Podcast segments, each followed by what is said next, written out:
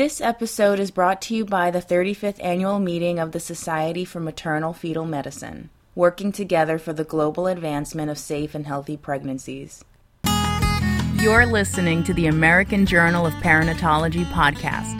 Hosted by Dr. Bill Goodnight and Dr. Chris Robinson, each month we take an in depth look at a paper published in the American Journal of Perinatology.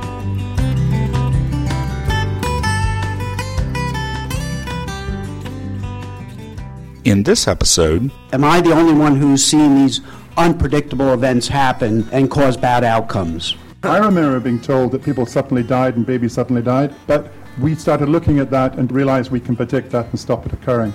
welcome back to the third part in our series presenting sessions from the Management of Hypertensive Disorders of Pregnancy According to International Guidelines session held at the 2015 Society for Maternal Fetal Medicine meeting. In this episode, Dr. J.J. Walker outlines a case of superimposed preeclampsia. Next, we have case three. Uh, J.J. Walker is going to discuss this. Thank you very much. This case is a, quite an interesting one, and I, because it, it, what it not says rather than what it says. It's 32 year old para 3, as we would call it, a para 3 plus 1 with lupus and uh, baseline hypertension and baseline nephropathy and a baseline creatinine of 1.2 by euro units, which is about 100 and something with ours. I can't remember exactly what it is, but uh, 112, I think.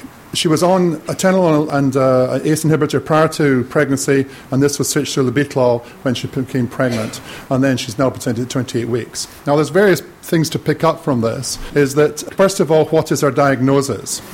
Now, if you look at, the baseline, is that what other factors are here. What was, our, what was our A1, for instance? Was this something related to her lupus? And what happened in her previous pregnancies? Because you have no idea uh, whether she had normal pregnancies, whether she was hypertensive, whether she uh, developed uh, um, hypertension in the pregnancy related to her lupus or not.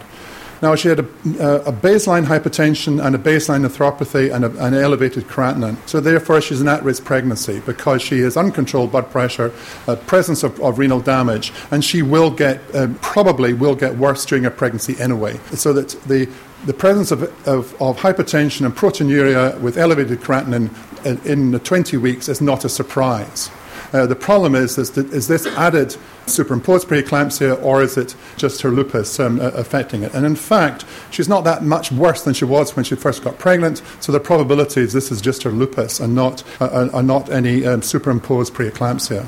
She was on atenolol and uh, um, uh, lisinopril and, and pre-pregnancy switched to labetalol. Labetalol will struggle to control her blood pressure uh, because the fact she'd been on a beta blocker and an ACE inhibitor means that labetalol in pregnancy will not control the blood pressure well. Her blood pressure will, will fall to some degree in early pregnancy and then start rising by around about 20, 22 weeks because that's what it does. And so labetalol may be able to control it to a degree. By, by 20 to 24 weeks, you'll be expecting things would be getting worse. And many of these women will not get past 24 weeks because of, of, particularly the renal impairment. Although her renal impairment is not actually huge compared with others. But she's not, not therefore not surprised she then presents at 28 weeks. Now, the, the, problem when she presents at 28 weeks is she's high blood pressure, but not hugely higher than it was when she was pre pregnant. She has some, uh, some more protein, and her creatinine is not hugely raised from what it was before, although you'd expect her creatinine to be lower in pregnancy. So at 28 weeks, she presents in this way. Is this suddenly worsening?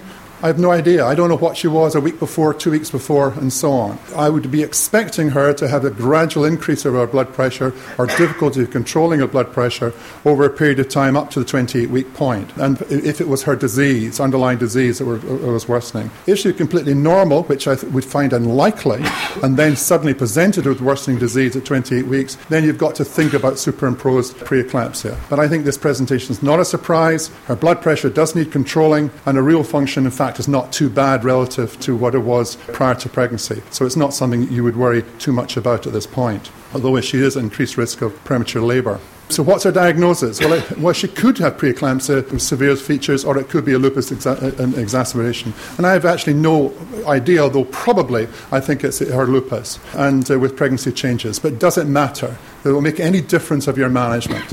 And basically, she's at, she's at 28 weeks with high blood pressure, and you, what you want to know is can I control her blood pressure, and how's her baby doing? And how does she then do uh, from then on? Whether it's lupus or not lupus probably doesn't matter a huge degree. So, how would you manage an inpatient? And she would be an inpatient. Well, the main concern is her blood pressure. The blood pressure is a risk of stroke, and despite what Baha may think, and certainly in the UK, what we found by lowering blood pressure relatively tightly, not as tight as, as CHIP, uh, we've reduced uh, death from stroke by uh, down to one third of what it used to be uh, in the 1980s uh, by, by, aggressively using antihypertensive drugs. So we lower blood pressure, and then we assess our disease process.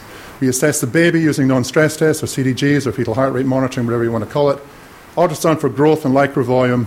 I would do Doppler uterine artery and Doppler of umbilical artery, and because if the u- Doppler uterine artery is normal, then you're fairly sure her placental function and, her placental flow is good, and therefore the baby will be well grown and the baby will do well, probably to uh, uh may up to about 32 to 34 weeks, and that could give you that window. If a uterine Doppler is abnormal, and uh, even if the umbilical artery is uh, normal at that time, the probability is that she will worsen and you need to deliver her before 32 to 34 weeks because of placental dysfunction and baby compromise. So, lower blood pressure, and what's our current dose of labetalol? You can increase that to a maximum of 400 milligrams four times a day. And then add nifedipine up to a maximum of 60 milligrams slow release uh, twice a day. So, you, so depending on what the control she is at the moment, you may have quite a lot of leeway to increase her uh, uh, doses to control the blood pressure. The point is, once you're getting onto maximum doses of blood pressure uh, uh, uh, controlling, and you've controlled her, then you should then deliver her by giving steroids and delivering her, because you've not got another window or another opportunity to lower blood pressure after that. You want to stabilize her at a, a certain point, decide you can get no further, and organize her for delivery. So assess the baby, and for immediate well-being, assess the ultrasound growth for the presence of fetal compromise. Uterine Doppler, as I said, if it's abnormal, then you'll have to probably deliver before 32 weeks. Umbilical Doppler, if it's abnormal, you'll probably have to deliver within the next few days. If all are okay, you can then concentrate on the mother and lower her blood pressure and keep her stable, and the baby should be just fine. So, in summary, you'd assess the disease process, and you want to also know background how does the lupus normally affect her? Is it mostly renal? You want to follow her creatinine, see what happens there. You want to uh, full hypertensive bloods to make sure you're, you're, covering all the other things, liver function tests, uh, full blood counts, platelets, uh, etc., and looking for any superimposed uh, preeclampsia, control the blood pressure, and monitor renal function. If her blood pressure is controlled easily, then, and if her lupus stabilizes and therefore her creatinine remains stable with no other blood abnormality, you then you could consider managing her as an outpatient through an antenatal day unit, seeing her twice a week and the ranging delivery is based on, on trying to keep the baby inside the uterus for as long as possible, because that's the, that's the benefit to the baby. And to range up until 34 weeks, we'd manage conservatively. We'd write a clear plan of how we're going to control the blood pressure and what the steps were, and when the steps have been completed and when you'd want to intervene. You'd write a plan for the fetal monitoring, and again, what parameters you'd be looking for to intervene document the maternal and fetal thresholds for elective birth before 34 weeks. And when you're thinking you're considering delivery, give two doses of betamethasone intramuscularly 24 hours apart. And you deliver after discussion with the mother, the neonatologist, and anesthetic teams, and, and after steroids have been given if possible. And then, uh, if severe hypertension develops, refractory to treatment, or maternal fetal indications develop as specified by the underlying plan and that's how we would do it. I noticed you didn't use magnesium sulfate, and I was glad you didn't because that, that is a real risk in a patient like this. That if you choose not to use it, that the patient may seize, and then not absent-mindedly, but by accident, the patient get a bolus of magnesium and cause a cardiac arrest. The two things to say: one, I agree with you. The, use of magnesium in someone with renal impairment is something of great concern. Secondly, in the UK, we're not great magnesium sulfate users anyway, and we will recommend the use of magnesium sulfate if someone has convulsed. But if someone has been is, is stable blood pressure wise, and we think is stable systemically, we would not use magnesium sulfate at all. So and so, someone with renal impairment, then we'd be very concerned about it. In some ways, we feel that our risk of eclampsia now is something re- in the region of 1 in 5,000 patients. It's really very, very low, and even probably lower than that. So we feel that the, the risk particularly like this, of a convulsion is worth taking for the, because of the problems or complications that you might get using magnesium. I would like to ask you, and then Peter, from the Canadian perspective, would you not do some sort of evaluation for lupus, like complement or double stranded DNA? Well, we would be assuming that she, she's, she's known to be lupus, so therefore that the diagnosis of, of the presence of having had lupus would be there. Whether you look for signs of lupus activity or not, the time that, that these are often complicated in pregnancy, and uh, so that uh, um, we wouldn't necessarily do that. And again, normally what I would do would be to manage her from a, on a clinical basis. If there's no evidence of any systemic signs that things are, are, are there's a more activity going on, I would expect her to be like this whether her lupus is, is more active or not because of her underlying hypertensive renal impairment that she went into pregnancy with. I, I, think there's more enthusiasm in Canada for obstetric medicine than there is in the UK hitherto. Um, though the latest confidential inquiry in the UK has suggest has supported that concept. So we'd have obstetric medicine involved in someone of this ilk. I think in nearly every teaching centre in the country, and these women would be referred to a teaching centre. I think that would be relatively standard, and the lupus wouldn't be ignored, but it wouldn't have primacy of place in terms of responding. Uh, just a, a, a, couple of things. Make sure you are validating your automated cuffs against a proper cuff periodically. most automated machines will underread both systolic and diastolic by 10 to 15 millimeters of mercury, and that, that can be important. And the other thing is, Baha said we, we do nothing for 12 hours, we just let them have severe hypertension. We've actually thrown three antihypertensives at them in that period of time, yeah. Baha, mm-hmm. up to maximal doses, and they have failed, yeah. which we think is a threshold yeah. for severe. So you're saying 12 hours is safe? This no, we're, we're, saying that you need to take time to respond. You can't just add three drugs at the beginning. Just to add, the, uh, I, am internally medicine trained as well as obstetrically trained, uh, so that uh, uh, so I do have a, a, a obstetric medicine uh, interest. Also, I run a combined clinic with an immunologist that this patient would have come through, and the management of this woman who came in would be jointly with her immunologist. So that so that, that would be uh, expected. But the, in, in, I would still go back to saying that I, there's no evidence from what she, the way that case is presented, that she has a, a flare up of her lupus. Are there any questions from the audience? Yes. Yes, we would give steroids, celestone betamethasone on admission while we're working up the patient and not sort of wait to see if she needed to be delivered we wouldn't know when she would need to be delivered. But I think getting baseline complements and giving prednisone just to cover all bases and start treating her lupus while you're waiting the 12 to 24 hours would be real reasonable, and that's what we would probably do. Not knowing is it really just lupus flare or PIH. See, there's a question. In all these cases, I haven't heard anything about ongoing fetal surveillance. The baby comes in, in the three cases that I heard, the baby was evaluated do you do daily NSTs if they're in hospital, daily biophysical profiles, particularly those of you from Canada and the UK, and then Dr. Baha Sibai, please. We, the only difference with JJ, we don't do Dopplers. We still use, you know, NSTs and biophysical profiles. So why she's in the hospital, we, we monitor daily, or how often do we monitor while she's in the hospital If they are severe disease and we're doing expectant management, we initially do them daily and once they are stable, I'll shift every other day and then twice weekly. The problem currently in the United States, if the patient is in the hospital, they get fetal testing twice a day. In every hospital in the United States, there is one done in the morning, one done in the evening. And you have to do this to keep the patient in the hospital. Now, the other issue, we differ with JJ in this patient. I use labetalol up to 2400 milligrams he uses at a lower level. And then we use more the rapid acting nifedipine rather than using, you know, the long acting nifedipine. So really we use higher doses before we say the blood pressures have failed. The blood pressure medications have failed. Okay, we have a question. Well, I have a question. Uh, in case that you think that labor is impending and it's prematurity, would you consider treating magnesium for fetal uh, neurolog- neurological um, fetal neuroprotection? Yeah, yes. neuroprotection. Yes, we would. Can I just go back to? I must be missing something because I don't think this woman's that sick. Um, so, uh, so I don't why we're throwing penicillin at her and various other things at her. Um, she, uh, you know, she would appear to me that I'm not surprised by the parameters that she's presenting with at 20 weeks, considering what she started pregnancy with. Also, we would have details of her lupus activity throughout her pregnancy, so uh, so she wouldn't she wouldn't be coming in just blind uh, initially to, uh, to us. Now, if she was, she's still not I would have thought that's, that, that sick. And that's the reason I wouldn't be giving penicillin um, on, on, admi- on admission. Sarosh had a question. Do you think there's any role of biomarkers? Um, I know there was a case report in hypertension about three patients. no, They had lupus nephritis.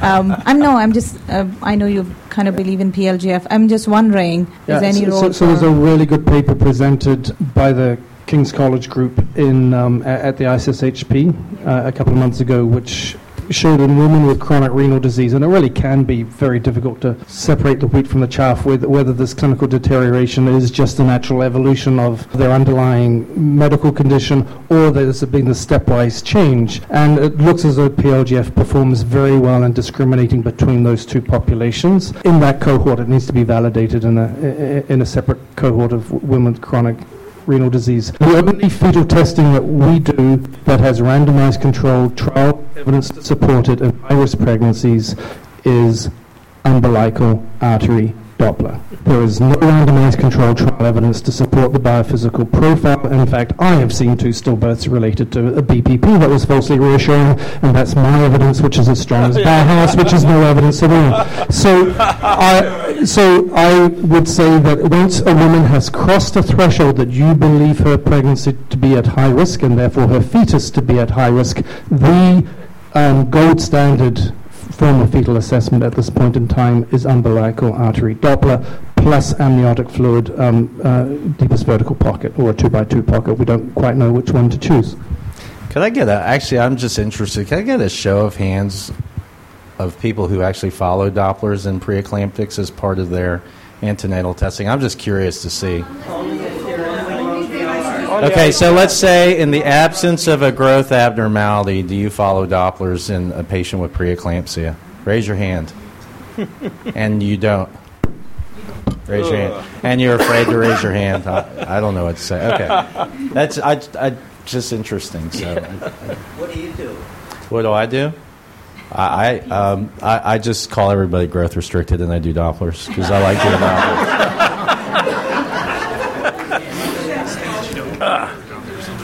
That's the, that's the honest truth.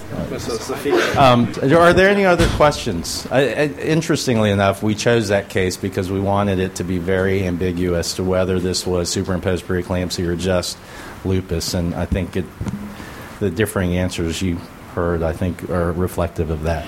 One last comment. It had been said in the past that preeclampsia, coming from the word eclampsia, was an unpredictable event, unpredictable outcome. And it seems everybody feels very comfortable sitting on these patients, not knowing what's going to happen. Have we missed that abruptions do occur? Do we feel that abruptions will never occur if the hypertension is controlled? Um, do we feel that fetal status is going to be well maintained no matter how low we bring the blood pressure? Um, and ha- has am I the only one who's seen these unpredictable events happen and cause bad outcomes? That's a very good question.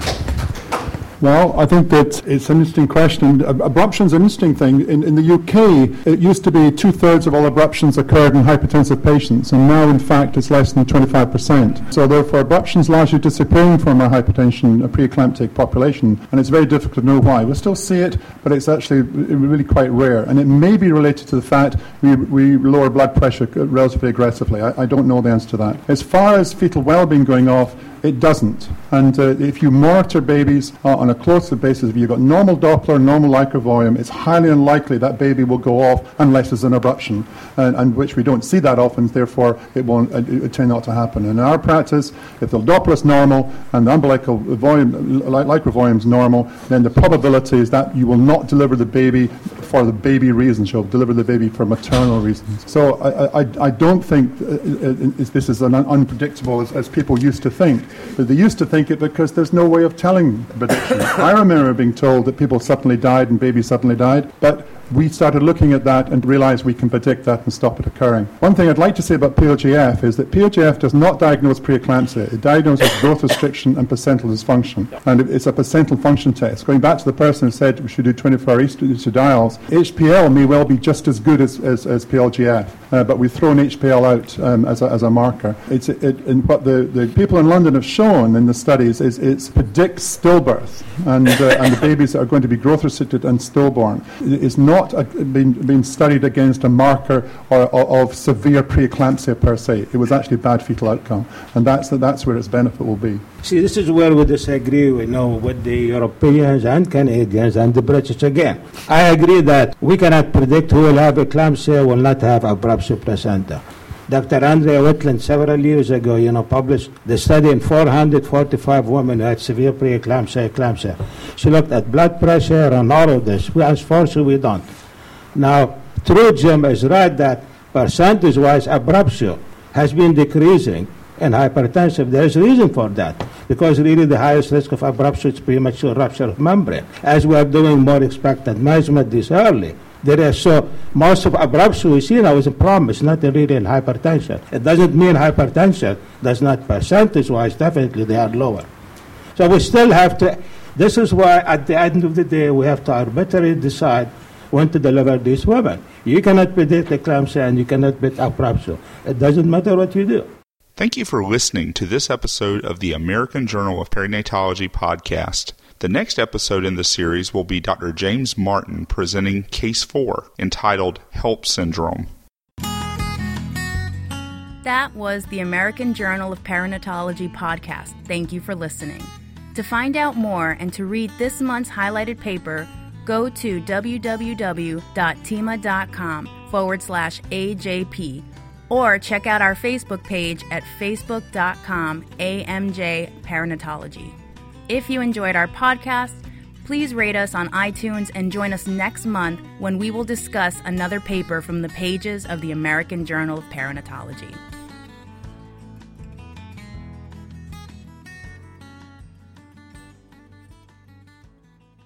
This episode was brought to you by the 35th Annual Meeting of the Society for Maternal Fetal Medicine, working together for the global advancement of safe and healthy pregnancies. To find out more and register online, go to www.smfm.org.